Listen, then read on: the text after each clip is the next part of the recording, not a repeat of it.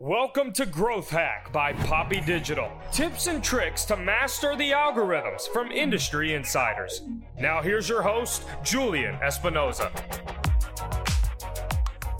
Welcome back to Growth Hack, where we break down marketing channels like Google, Facebook, Instagram, and show them how to make them work for you. Listening to your audience.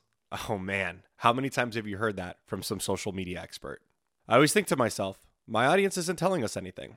Well, therein lies the beauty of listening to your audience. If they aren't engaging with your content, that's your audience telling you need to change your approach. Even with that said, it's still a little too obscure for me. So we brought in Jenny Lee Fowler, the director of social media at MIT. She's in charge of developing and executing institute-wide social media initiatives and campaigns.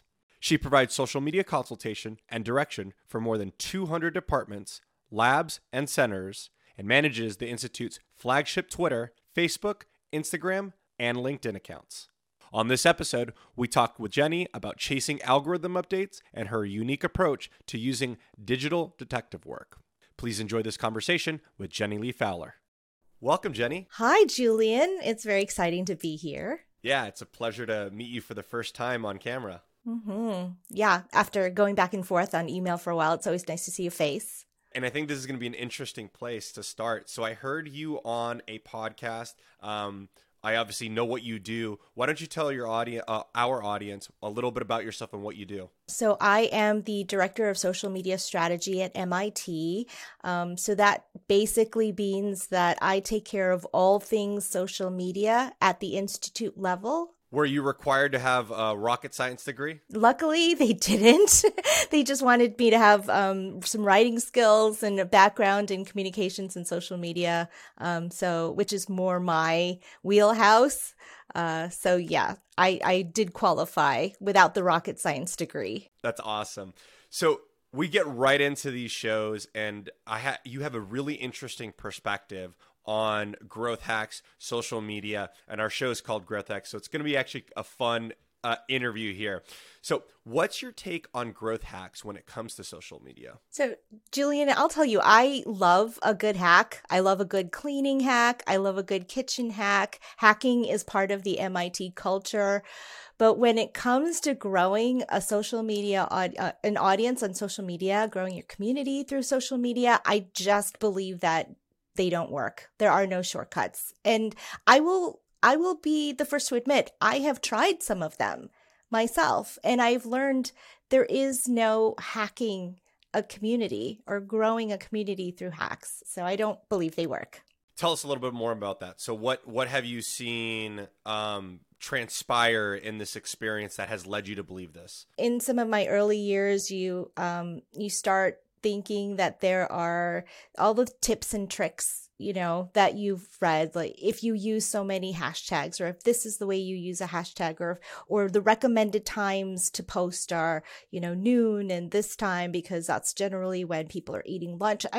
Just all these tips. I just have found that I didn't see an explosion of follower numbers or growth. For me, I've really learned that you have to know what your audience's habits are. You have to know what your community's love language, sense of humor, trigger words are, and have those things inform your content. And it's just an everyday process that takes time. And I just don't believe that there are any real shortcuts if you want to do this in a meaningful way. I want to agree with you a lot here on the idea that using the industry average or tactic, number, metric, system, these tactics don't work for every single person.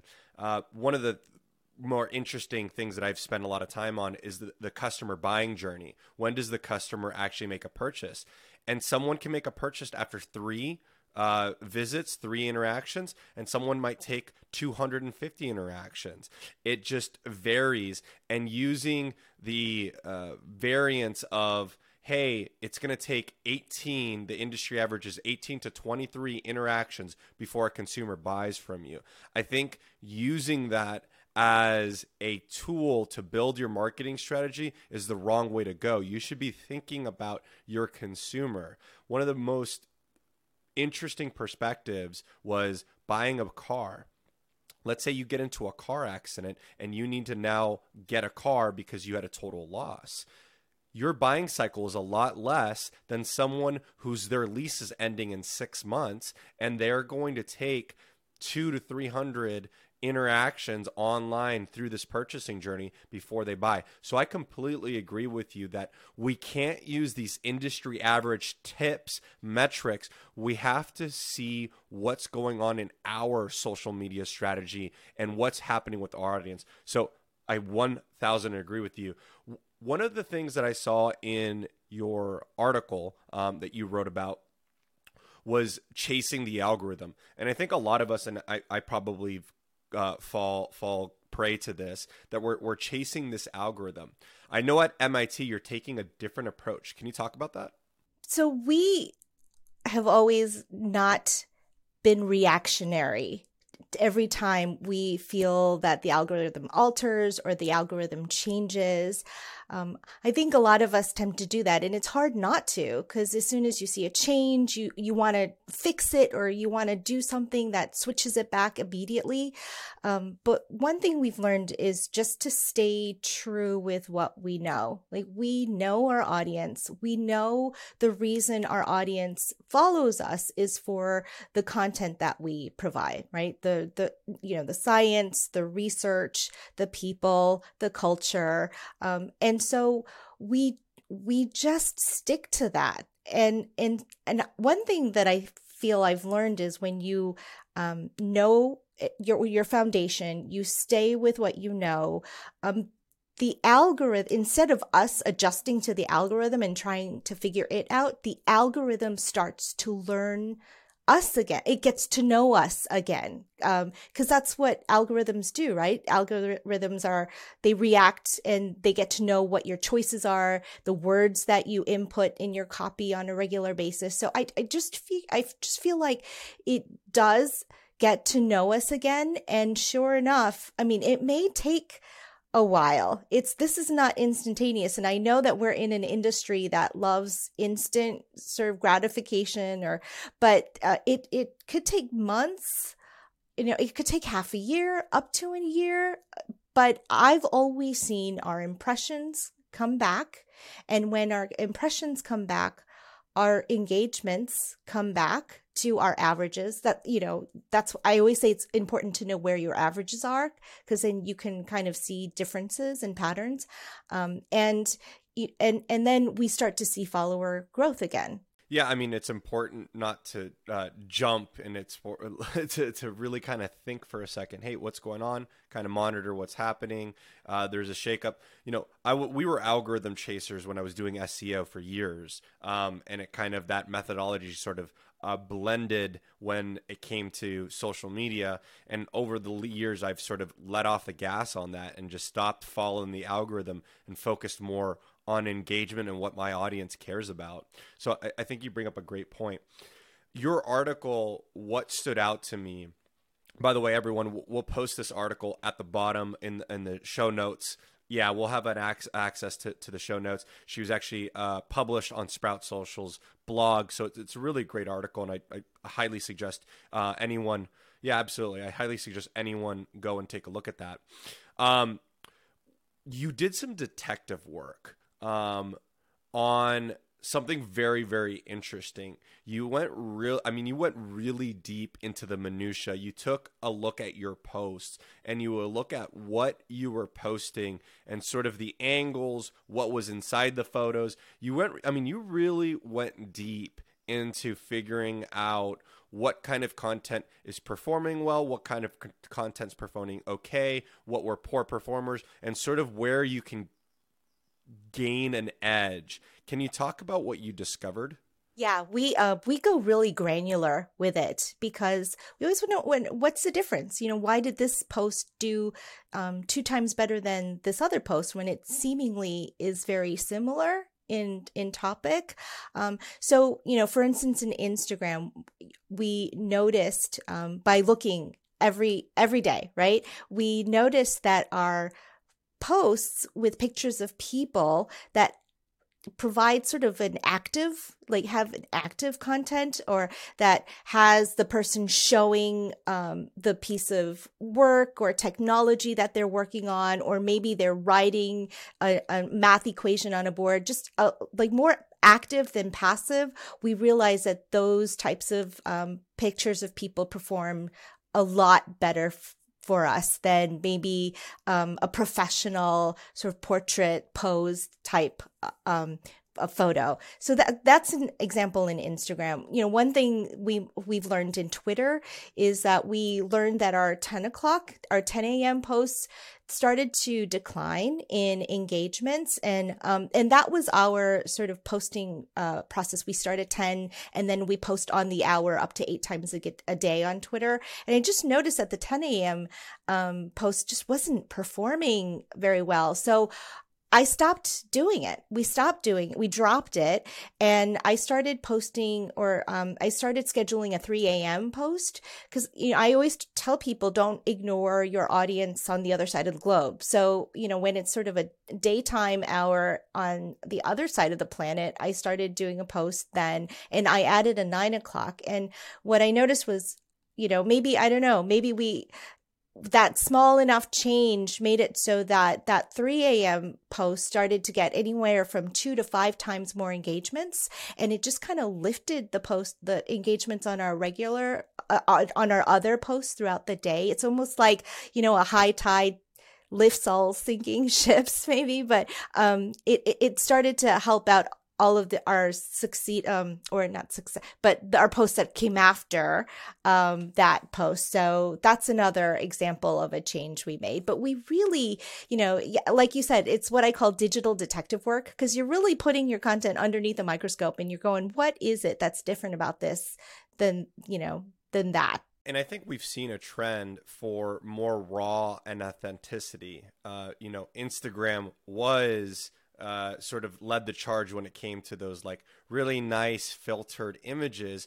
But now there's the trend where it's like basically everyone's removing and saying unfiltered, this doesn't have a filter, and all these things. So I definitely see a trend for that raw and authenticity. And it would make sense that someone performing a task, an equation, something in the lab, it would make sense that something like that performs better than something more manicured. And I really like that you guys have been able to identify some of those things. So there's another part of the article, and I love that we keep talking about this article because it's such a great article. I appreciate that the word listening, right? I think our industry, and what I mean by our industry, the world of social media, I think we get a little caught up with putting out our own content. And sometimes what ends up happening is we put out content and we put out these really generic phrases and terms, like, you should listen to your audience. Yeah, buddy, I've heard that before. Cool, thank you, I appreciate that.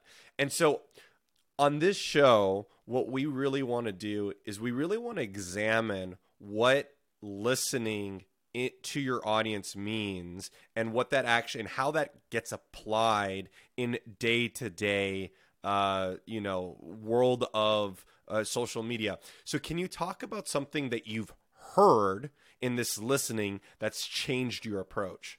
Yeah, absolutely. So, before I go into my example, I will say that, listening really does mean maybe not talking and reading the comments, or seeing what your audience is saying about your content. You learn so much from the anecdotes that you find in the comments, the quote tweets, all of that. But one example is when, early in the start of the pandemic, in March of 2020, we all, in a matter of a week, were all sent home. We all had to leave campus, and it was a really hard time. It was hard for everyone. It still is hard for people. But I just remember at that time, we were really aware of the fact that, in different servers and in different in social media platforms, our students were really talking about how all of the days were bleeding together. It was hard to know the difference between a weekday and a weekend day, and it was really all blending, and it just became difficult. It became difficult to motivate yourself to get out to take a walk, or or just sort of be active. So at MIT, like a lot of other places, usually on a Friday, we used to always post a, it's Friday, a celebratory post, and we would with exclamation points, and we would tell people to go out and play or have a great weekend. But because we heard our audience and what we were saying, we took all of sort of the celebratory nature of those Friday posts away, and we changed the tone of them completely. So no exclamation points, no, hey, go out and play. It was more like a reminder, like, it's Friday, period. Take a break. And that would be it. Or it's Friday. Get up from your, seat, stretch, take a breath and go out for a walk, period. Like, no exclamation points, right? And our audience really noticed. And, whereas a usual it's Friday type of post might have gotten a couple of hundred, maybe 100, a couple of hundred engagements. When we changed the tone, our audience really appreciated that. And those posts were getting upwards of like 500, 600 engagements and likes, so that it doubled in nature. So that's just one example of how, when you're really tuned into what your audience is saying, what they're what they're saying on their own platforms, you can really inform the voice, the tone, the content of your own platform. It's funny that you talk about the school, the students, the life. From a social media standpoint, you've got departments, you've got labs, you've got professors, you've got centers, you've got culture, you've got events, you've got sports. I mean, you are in a really interesting place when it comes to social media. How have you solved for that? Well, I don't know that we have, but it's true. We have 200 plus, department labs and centers, and they all have their own social media presence. It's not my job to police anyone. I don't do that. That would be like herding cats, right? My job is to elevate and amplify everyone. Like, I want to empower all of our department labs and centers to have really great content. I'm here to support their strategy. I'm here to consult with them. I want them to their social platforms to get attention, right? So, I'm here to amplify them. One way that we've done that is through our MIT Social Media Hub, which is a website that aggregates and draws in from I would say most of our department labs and centers' social media platforms, primarily Twitter, Facebook, YouTube, and Instagram. Is this like a platform, a website? What is it? It is. It's a website. It's socialmediahub.mit.edu.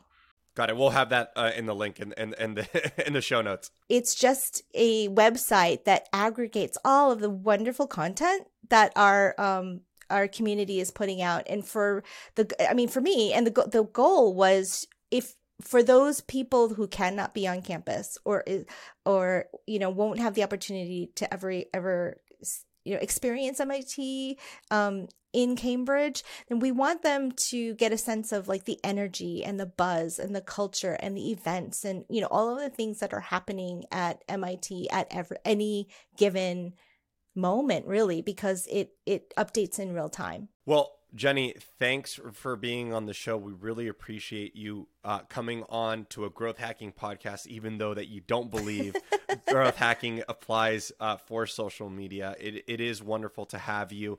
We look forward to having you back. Oh, it was great to be here. And I'm actually excited that we agreed so much on things, right, Julian? But thanks for having me. It was great. Thank you. Absolutely. All right. We'll see you soon.